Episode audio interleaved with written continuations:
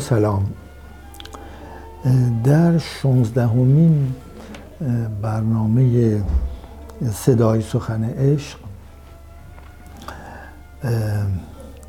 سعی می‌کنم که با این دو بیت یک کمی با هم بر محور این دو بیت با هم سفری بکنیم. باز هم در دنیای سهرنگیز و بی پایان حافظ بزرگوار.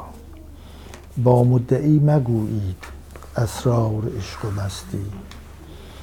تا بی خبر بمیرد در درد خود پرستی عاشق شهر روزی کار جهان سرآید ناخوانده نقش مقصود از کارگاه هستی. این, این دو بیت به گونه میشه گفت هم عجیبند و هم سهرامیز هستند. هم جهان شمولند هم زمان شمول. هم این امکان رو به ما میدن که یک حضور دیگری در هستی داشته باشیم به یک حضور دیگری در هستی برسیم. خب همینطور که می‌دونیم به گونه ای وقتی که مسلمانان محترم دارن تلاوت قرآن می‌کنند اول با اعوذ بالله من الشیطان الرجیم اون رو میرانند بعد بسم الله الرحمن الرحیم حتی و پناه می‌بریم به الله از شیطان. که شیطان این برا نباشه که ما قرآنی رو که می‌خوایم تلاوت کنیم در حضور شیطان باشه. و بعد هست که بسم الله الرحمن الرحیم. در اینجا حافظ دقیقا همین کارو می‌کنه. در بیت اول این کسی که مدعی است که مدعی است این یعنی دعوا داره یعنی در مقابل ما ایستاده به ما انتقاد داره. طبیعتا اون مدعی است که شناختش برتر و درستتره و ما در انحراف و در کشی هستیم. میشه تشخیص داد میشه مشخص کرد که اون در واقع کسی است که حافظ در تمام دیوان خودش اونها رو به نامهای مختلف می‌تونه زاهد و در واقع به شکلی صوفی که عارف نیست ولی عارف نماست باشه. در زبان حافظ صوفی بیشتر عارف نماست نه خود عارف.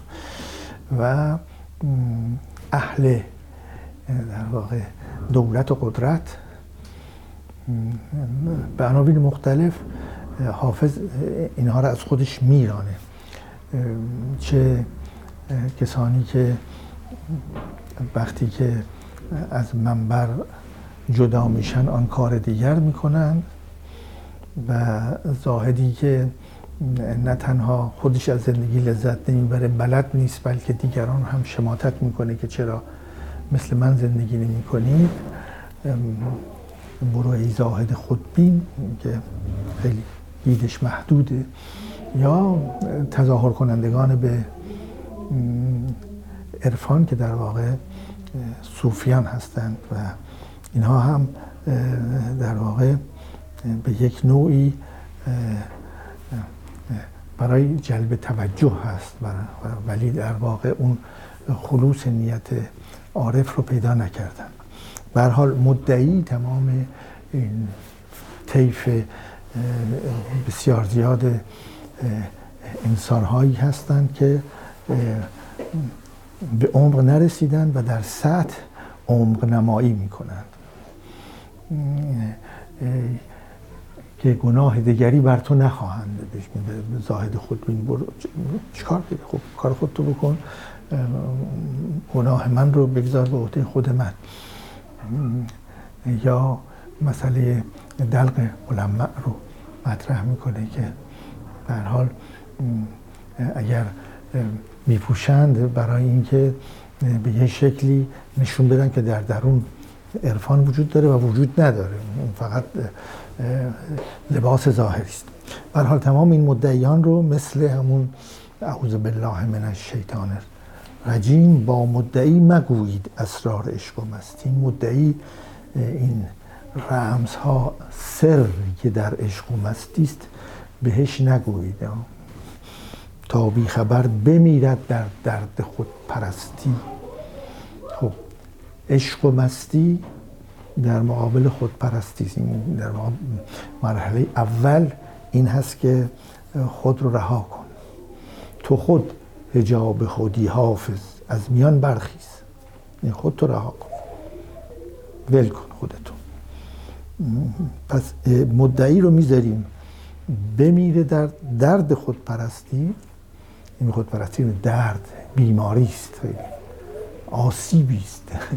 آسیب روانی است این خودپرستی. البته خب در آسیب های روانی هم همینطور هست. خودشیفتگی بهش میگیم. نارسیسیزم. مرحله است که ما معمولا در دوران بلوغ بهش می‌رسیم. اگه نتونیم ازش عبور کنیم همیشه بمانیم در دوران بلوغ زندگی خواهیم کرد و این نارسیسیزم رو این خودشیفتگی رو با خودمون همه جا خواهیم برد. البته کسانی هم هستن که اطرافیانشون مجیز بیمورد میگن و به تدریج اینها اگر هم نخواند تبدیل میشن به موجودات خودشیفته. پس این وقتی بهش نگیم این اسرار عشق و مستی رو یعنی عشق و مستی دارای اسراری است. که به اون نمیگیم و اون به جای اسرار عشق و مستی همه خوده خود رو میپرسته. وقتی که بیماری خودپرستی داره درد خودپرستی داره نمی‌تونه منم بگم اون نمی‌تونه اسرار عشق و مستی رو بخواد درک بکنه. عاشق شعر نه روزی کار جهان سر آید. ناخوانده نقش مقصود از کارگاه هستی.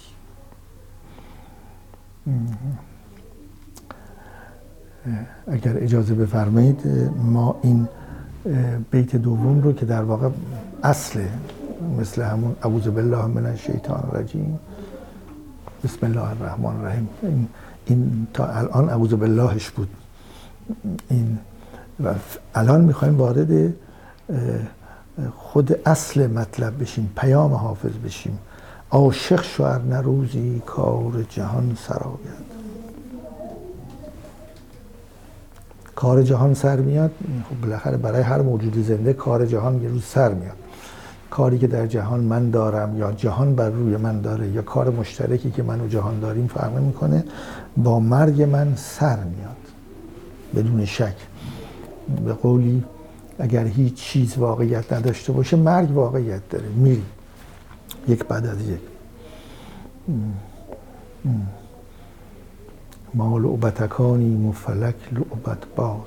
از روی حقیقتی نه از روی مجاز. و میریم بعدش. یک یک میایم و یک یکم میریم. ولی به هر حال روزی کار جهان سر میاد. یکی کار جهان سر بیاد من وقتی نباشم برای من کار جهان سر آمده است. پس پس توصیه حافظ این که من عاشق بشم. وقتی هم عاشق میشم یعنی بعد از خودپرستی بیام بیرون بیماری خودپرستی رو کنار بذارم. تا عاشق بتونم بشم. خلاصه تا نمردی. کار جهان سر میاد و ناخوانده نقش مقصود از کارگاه هستی. اگه عاشق نشی نمی‌تونی نقش مقصود رو در این کارگاه هستی بفهمی. نمی‌تونی بخوانی. این خواندن نقش خودش به تنهایی یک پیام خیلی زیباست.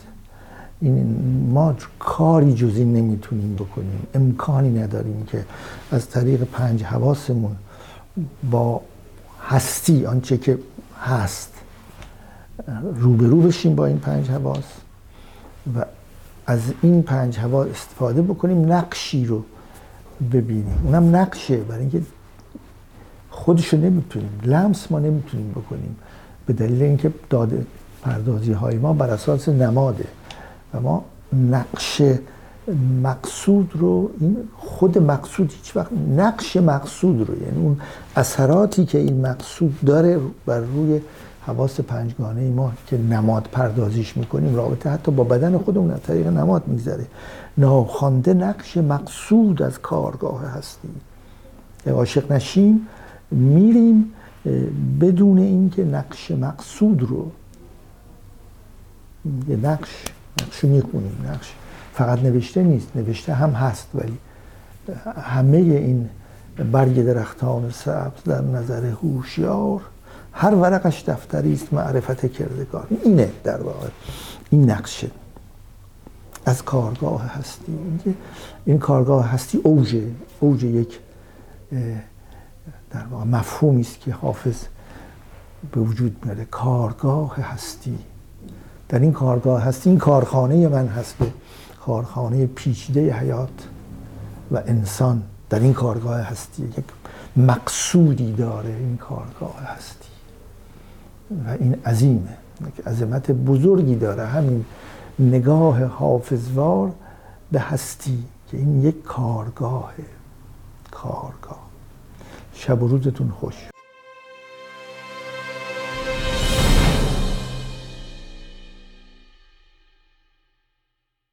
سلامی چو بوی خوش آشنایی بر آن مردم دیده روشنایی. و سلام بر حافظ دوستان و بینندگان محترم تلویزیون رنگین کمان. در این برنامه از ترجمه غزلهای حافظ به زبان فرانسه براتون میگم. در برنامه های پیشین مترجمان و ترجمه های اونا رو در قرن های 18 هم، 19 هم و آغاز قرن بیستم به شما معرفی کردم. ما هرچی در قرن بیستم جلوتر میریم تعداد ترجمه های حافظ به زبان فرانسه بیشتر میشه. یک سال پس از ترجمه خانم کرپانتیه که رباعیات حافظ رو ترجمه کرده بود شال دوویله کتاب خودش تحت عنوان غزلهای حافظ رو چاپ می‌کنه. او در چند سطر شرح حال حافظ رو همراه با شرحی که لطی درباره مقبره حافظ داده بود آورده. مترجم در مقدمه از زرافت و لطافت شعر حافظ سخن گفته و ما رو به سیر و سیاحتی در این دنیای پر از جذابیت که باغ دیوان حافظ باشه دعوت می‌کنه. هنر غزل سرایی حافظ تکنیکی که در بکار بردن صنایع بیان داره و صمیمیتش مترجم رو سخت تحت تاثیر قرار میده و میگه حافظ هنگامی که می‌خواهد یکی از این فریادهای انسانی که ما را به هیجان وامی دارد و گرفتار ما می‌کند را برآورد تنها در یک عبارت و یا حتی فقط در یک کلمه از سرچشمه های کلامی که علم بیان زمانش و اجدادش در اختیارش قرار میدن مانند هنرمندی که ارزش نهانی اون رو می‌شناسه به وفور سود می‌بره. تمهای عشق و مستی که در شعر حافظ در ارتباط مستقیم با همدیگه هستن به نظر دوویله ارزش خاصی دارن. به نظر او استفاده از قافیه تکراری مربوط به شراب که به شکلهای گوناگون در غزلهای حافظ اومده به ما نشون میده که مستی برای حافظ والاترین نماد عشق هست. دوویله در مقدمه کمی درباره غزل توضیح میده و میگه که غزلها بدون ارتباط با همدیگه هستند. و بیت ها هم از هم مجزا هستند و تنها رابطه خیلی ظریفی با همدیگه دارن. صفحات مقدمه سرشار از تحسین و قدردانی از حافظ هست و مترجم باور داره که از میان همه شاعران ایران حافظ انسان دوستترین اون این مترجم 124 غزل رو ترجمه کرده. از سال 1775 که اولین ترجمه های حافظ انجام میشه این نخستین باره که بیشترین تعداد غزل یعنی 124 غزل ترجمه شده.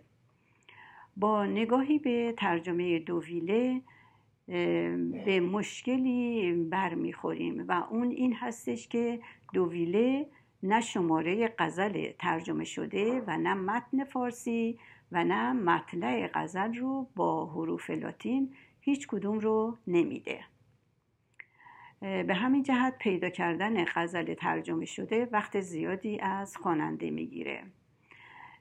به علاوه مترجم به هر ترجمه یک عنوان هم میده در حالی که همونجور که می‌دونین در متن فارسی عنوانی برای غزل ها وجود نداره.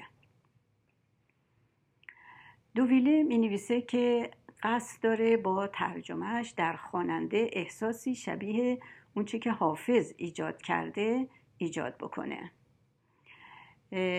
مثلا اگر به این بیتی که براتون می‌خونم توجه بکنیم به ترجمهش توجه بکنیم می‌بینیم که او سعی کرده نزدیکترین معادل به متن اصلی رو ارائه بده. بیت این هستش که گوش کن پنده پسر و از بحر دنیا غم مخور. گفتمت چون دور حدیثی گر توانی داشت گوش. حافظ میگه ای پسر غم دنیا رو نخور. این سخن من مانند در و مروارید گرانبهاست. اون رو به خاطرت بسپر یعنی آویزه گوشت بکن. دوویل بیت رو به این صورت ترجمه می‌کنه. سوی mon conseil au fils et ne te soucie pas des choses de rares que les perles. و می‌بینیم که تمام اجزا رو در این ترجمه آورده. نمونه دیگه از این دست رو که می‌تونم بدم این هستش که در ترجمه بیت اول غزل 461 در اونجا که حافظ میگه سینه مالامال درد است ای دریغا مرهمی دل ز تنهایی به جان آمد خدا را همدمی Mon cœur est rempli de souffrance qui m'apportera le remède. Mon cœur désolé sans l'amour tout proche qui me donnera l'ami, le veilleur de ceux qui vont mourir. حافظ میگه سینه پر از درد هست افسوس که مرهمی برای اون وجود نداره دلم از تنهایی به لب رسیده و نیاز به همدم دارم. به نظر من دوویله این در این ترجمه هم نکاتی رو که در این بیت حافظ وجود داره به خوبی منتقل کرده. خواهم که پیش میگیرمت ای بی وفا طبیب بیمار باز پرس که در انتظارمد همونطور که می‌بینین توی این بیت حافظ به طبیب که طبیب می‌تونه معشوق باشه میگه می‌خوام در پیش تو بمیرم. حال این بیمار رو بپرس زیرا در انتظار توست. یعنی من در انتظار تو هستم که بیایی تا در کنارت بمیرم. Mon seul désir avant l'heure de la mort, c'est que tu demandes ce qui est devenu ton amant. می‌بینیم که دوویله از آزادی مترجم استفاده می‌کنه و برخی از قسمت ها رو خصوصا با حذف تشبیهات ملایم تر می‌کنه او در ترجمه این بیت دو طرف تشبیه رو که در ضمن با همدیگه در تضاد هستند حذف کرده. حافظ از این تشبیه که ما اون رو مقایسه تضادی یعنی کمپارزون آنتیتتیک می‌تونیم بنامیم به وفور بهره می‌گیره. در اینجا حافظ معشوق رو به پزشک که دردها رو درمان می‌کنه تشبیه می‌کنه و خودش رو به بیماری که نیازمند پزشک است و منتظر او هست تشبیه می‌کنه. تشبیهات طبیب و بیمار و تضاد اونها رو در این ترجمه ما نمی‌بینیم. دوویله همچنین در تشبیهی رو که در دومین مصرع بیت چهار از غزل 242 هستش رو حذف کرده. کنون که چشمه غمد است لعل نوشینت سخن بگوی و زتوتی شکر دریغ مدار. که او به این صورت ترجمه می‌کنه. تلفق دوغوبی ای کمون سوخس و ویو پارل او مبینمه برای اینکه تصویر داده شده به وضوح درک بشه ترتیب و طبقه بندی این واژگان نقش مهمی ایفا می‌کنن در اولین مصرع شاعر لب شیرین معشوق رو با معدن یا چشمه قند میسنجه و در مصرع دوم سخن او رو با شکر مقایسه می‌کنه. و این در حالیه که خودش رو یعنی عاشق رو به توتی تشبیه می‌کنه. لب شیرین در اینجا مرکز هارمونی و هماهنگی هستش که به سوی سخن و عاشق پرتو میندازه. رابطه تشبیهی از یک طرف به لب و شکر وجود داره و از طرف دیگه بین توتی که شکر رو دوست داره. و باید اون رو در ترجمه نشون داد. دوویله گاهی تنها یک مصرع رو ترجمه می‌کنه از یک بیت و مصرع دومی رو حذف می‌کنه. در اونجا که حافظ میگه در حریم عشق نتوان زد نتوان دم زد از گفت و شنود زان که آنجا جمله اعضا چشم باید بود و گوش. حافظ میگه در حریم عشق نمی‌توان از گفت و شنید سخن گفت. در آنجا همه اعضای بدن باید گوش و چشم بشن. یعنی باید به معشوق نگاه کرد و به او گوش داد. Dans la maison de l'amour, nous t'en ni de tes questions, ni de la réponse. می‌بینید که دوویله مصرع دوم رو که بسیار هم مهم هست در ترجمهش نیاورده. ما در ترجمه دوویله هیچ یادداشت توضیحی نمی‌بینیم. قافیه داده نشده مگر در تعداد کمی از غزلها. در مقدمه هم سخنی از منابعی که استفاده کرده و دیوانهای مورد استفادهش نیومده. هیچ سخنی گفته نشده. به نظر من علا رقم حذف تصاویر دوویله گاهی پیام حافظ رو به خوبی منتقل می‌کنه و این احساس رو به انسان میده که او زبون فارسی می‌دونسته. با وجود کمبودهای ذکر شده سبک او روان هست و متن در نظر خواننده عجیب و دور از ذهن نمیاد. بدرود تا برنامه دیگر.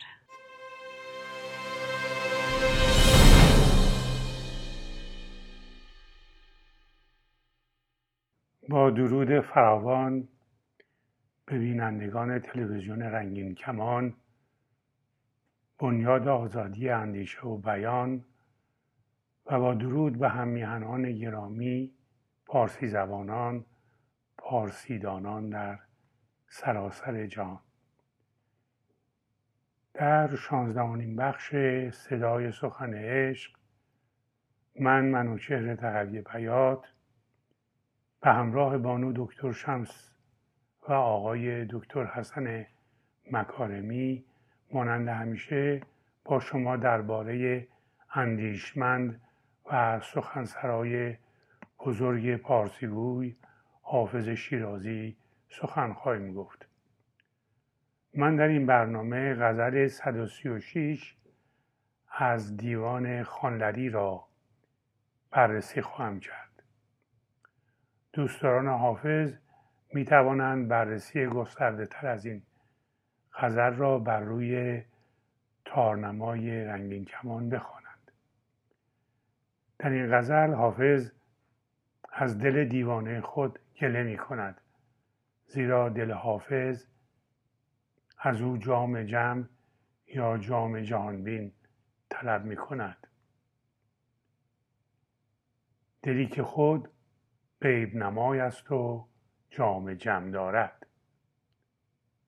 زیرا بر پایه اندیشه های مغان دل آدمی می تواند مانند آینه از همه رازهای جهان گره گشایی کند. درباره این غزل زنده یاد مسعود فرزاد در مقاله‌ای در روزنامه کهان به تاریخ پنجشنبه 24 خرداد 1352 و پس از آن به پیوست در کتاب حافظ گزارشی از نیمه راه به چاپ رساند درباره این غزل و چگونگی پیش و پس بودن بیتهای آن چنین می نویسد نابجایی ابیات غزلهای حافظ مسئله است که کمابیش در سراسر دیوان به چشم می‌خورد. مسعود فرزاد در سال 1321 برای نخستین بار در مقاله زیر نام دل شیدای حافظ ترتیب ویژه ای از ابیات را برای این غزل پیشنهاد می کند که قلم ستیزی های فراوانی را به دنبال می آورد. از آنجایی که در اون مایه این غزل یک گزارش همراه با گفت و گفتم و گفت درباره جایگاه خدایگونه مردم است. من میکوشم تا چگونگی این گزارش و جای واجه های گفتم و گفت را در این غزل از دیدگاه خود نشان دهم. حافظ می‌گوید سالها دل من که خودش جام جهان بین است و توانایی گره و قدرت روشنبینی دارد از ما جام جهانبین طلب می‌کرد. واژه بیگانه در بیت نخست یعنی شیوه های فکری بیگانه. در برابر پیر مغان در بیت سه که شیوه اندیشه ای آشنا به شمار می رود به کار گرفته شده است. مغان خردمندان و پیران قبیله ماد بودند. خدا در برابر واژه مغان می نویسد مغان جمع مغ است و ادامه می دهد سیسرو خطیب رومی که در یک قرن پیش از میلاد میزیست می نویسد مغان نزد ایرانیان از فرزانگان و دانشمندان به شمارند. کسی پیش از آموختن تعالیم مغان به پادشاهی ایران نمی رسد.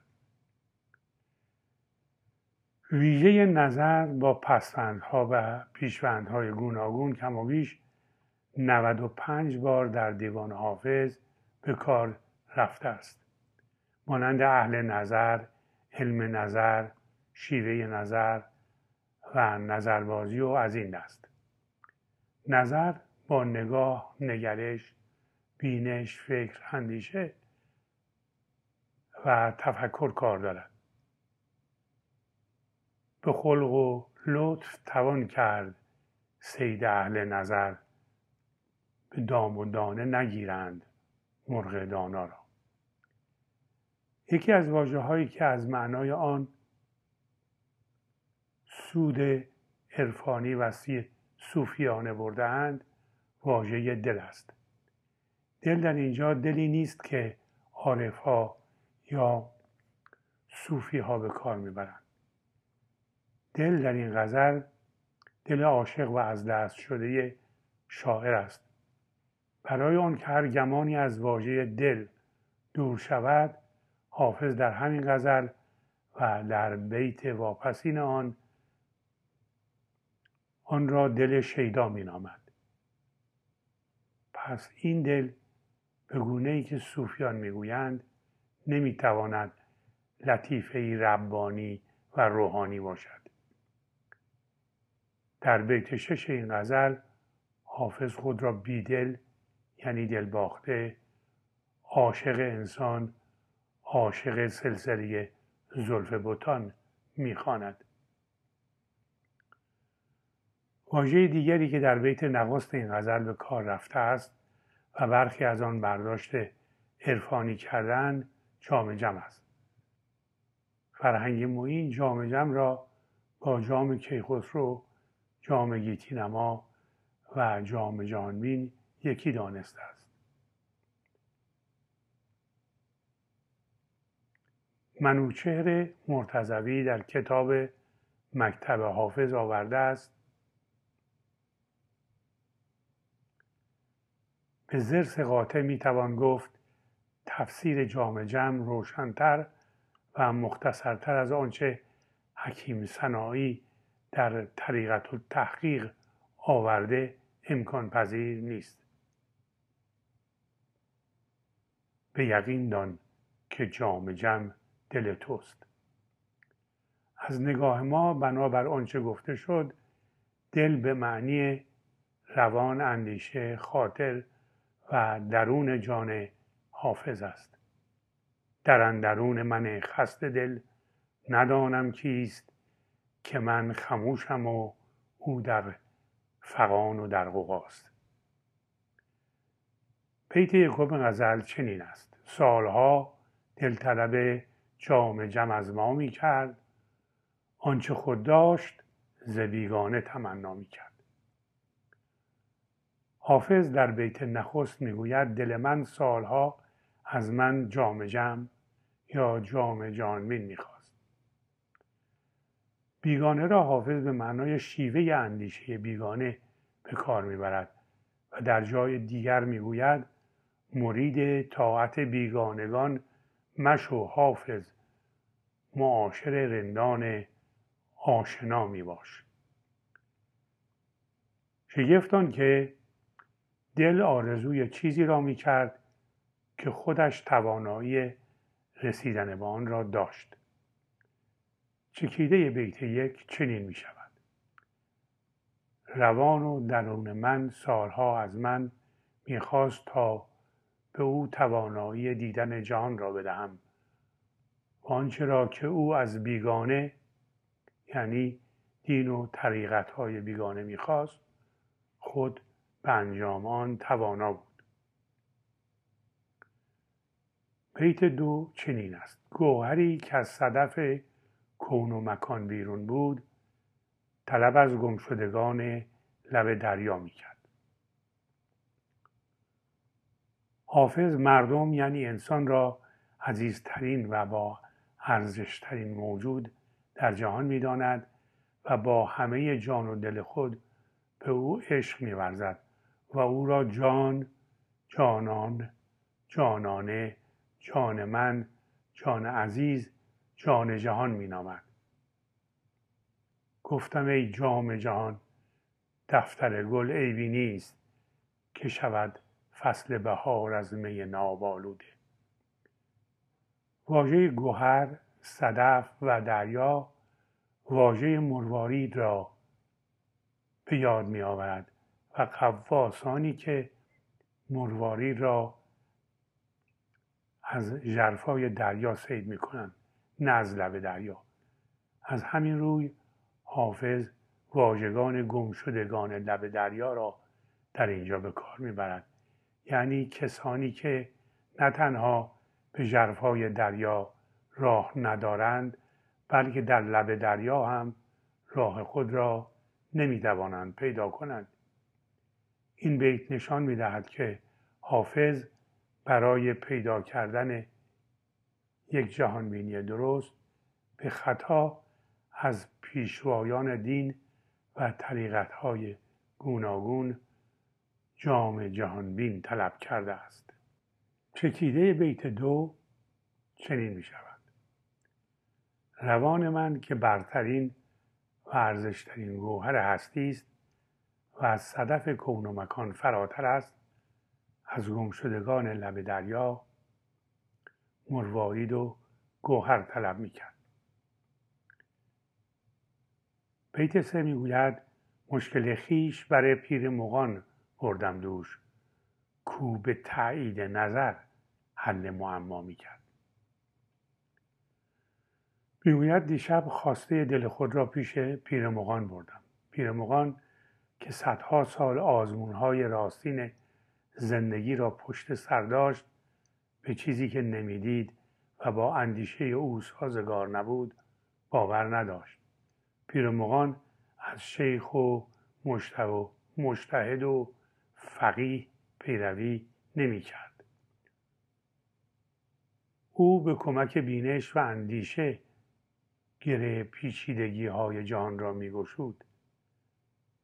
در اینجا پیرمغان پیر متعارف صوفیان و عارفان نیست زیرا پیر نزد صوفیان نام و القاب مشخص و متنتن دارد. در حالی که پیر مغان حافظ نام و نشان مشخص ندارد و فرهنگ و آموزشهایش برای حافظ اهمیت دارد. چکیده بیت سه چنین می شود دیشب دشواری دلخیش را به پیشگاه پیر مغان دانای فرهنگ باستانی ایران بردم. کسی که با کمک بینش و جهانبینی خود گره از پیچیدگی های جهان می گشاید به شنیده ها بها نمی بلکه به بینش و آزمون باور دارد. بیت چهار چنین است. دیدمش خرم و خوشدل قده باده به دست و در آن آینه صد گونه تماشا می‌کرد.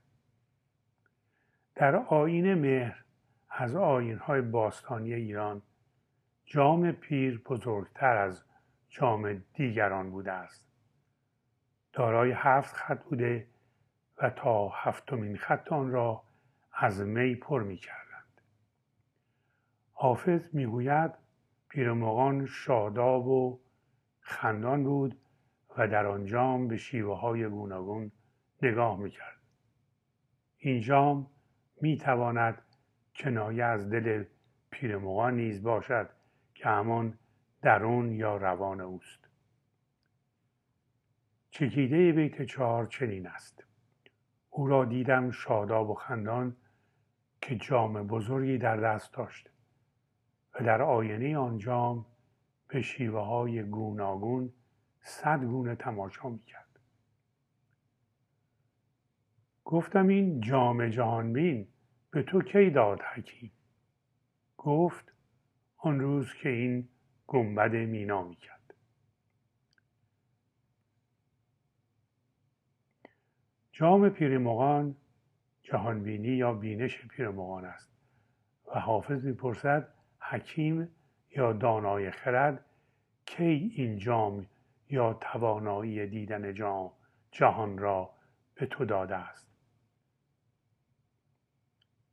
یا توانایی دیدن جهان را به تو داده است؟ پیر در پاسخ می‌گوید در همان زمان که این جهان بیکرانه پدید آمده است. یعنی در ازل این توانایی به من و هر انسان دیگری داده شده است. چکیده بیت پنج چنین است. از او پرسیدم این دانش یا جام جهانبین را خداوند خرد کی به تو داده است؟ گفت در آغاز هستی که این آسمان پهناور پدید آمده است. بیت ششم چنین است. بیدلی در همه احوال خدا با او بود. او نمیدیدش و از دور خدایا می‌کرد. این بیت جان و اصاره این غزل است. در این بیت بیدل به معنی دلباخته عاشق شیدا دیوانه و نیز کسی است که از دل خود بیخبر است. در این بیت حافظ با واژگان خدا با او بود و او نمیدیدش به روشنی سخن از جهان خدایی میراند که در زبانهای اروپایی به آن پانتئیزم می‌گویند. خدایی که دیدنی است و بیدل آن را در همه جا حتی در وجود خودش می‌تواند ببیند. این نشان می‌دهد که او سالها بیهوده از دور خدا را صدا زده است. چکیده بیت ششم چنین می شود شیدایی که از دل خود بی خبر بود در همه حالتهای هستی جهان را و خود را که پاره از جهان است می‌دید و باور نمی کرد و از دور خدا را صدا می کرد. آن همه شعبده خیش که می کرد اینجا سامری پیش اصحاب و ید بیزا می کرد. آن بیدل آن دیوانه ای که از توانایی های خود بی خبر بود اینجا و در نزد ما تردستی ها می کرد. فضل و کمال به ما می فروخت. تمثیل می آورد. حدیث می گفت. و همان دستان ها و تردستی هایی را می کرد که سامری پیش موسی می کرد. که این تمثیلی است از قرآن. چهیده بیت هفت چنین است آن همه تردستی که آن بیدل اینجا پیش ما می کرد همان چشمندی هایی بود که سامری نزد موسا می کرد بیت هشتم چنین است. فیض روح القدس هر باز مدد فرماید دیگران هم بکنند آنچه مسیحا می کرد می‌گوید اگر جبرئیل کمک کند و به شکم مادر کسی بدمد هر کس بدون که از خود گوهر یا توان ویژه‌ای داشته باشد ابرمرد می شود یعنی عیسی از خود توان و ویژگی ویژه‌ای نداشته است. چکیده بیت هشت چنین است. اگر جبرئیل کمک کند و به شکم مادر کسی بدمد هر کسی می‌تواند همان کارهایی را بکند که عیسی می‌کرد. بیت نهم می‌گوید آنکه چون غنچه دلش راز حقیقت بنهفت ورق خاطر از این نکته محشا می‌کرد. محشا یعنی نوشته ای ای یعنی نوشته ای که بر حاشیه نویسند. حافظ می‌گوید آن کسی که راز حقیقت مربوط به خدا بودن مردم را می‌داند و این راز مانند قنچه در لابلای برگهای اندیشش پنهان است چیزی از اندیشش میگذرد. چکیده بیت نو چنین است. کسی که راز حقیقت مربوط به خدا بودن مردم را در برگ های غنجه اندیشش همچون نوشته ای نهفته دارد بر اندیشش نکته ای میگذرد و چنین می‌گوید. گفت آن یار که از او گشت سر دار بلند. جرمش این بود که اسرار هویدا می‌کرد. می‌گوید کسی که دار از او سربلندی و افتخار کسب کرده است و پس از او بردار رفتن و پس از او بر سر دار رفتن افتخار گردیده است گناهش این بود که آن راز را آشکار ساخت. بیت یازدهم چنین است. گفتمش سلسله زلف بوتان است. به چیز؟ گفت حافظ گله ای از دل شیدا می کرد به او گفتم که زنجیر زلف خوبان و آدمی بچگان برای چه کاری است؟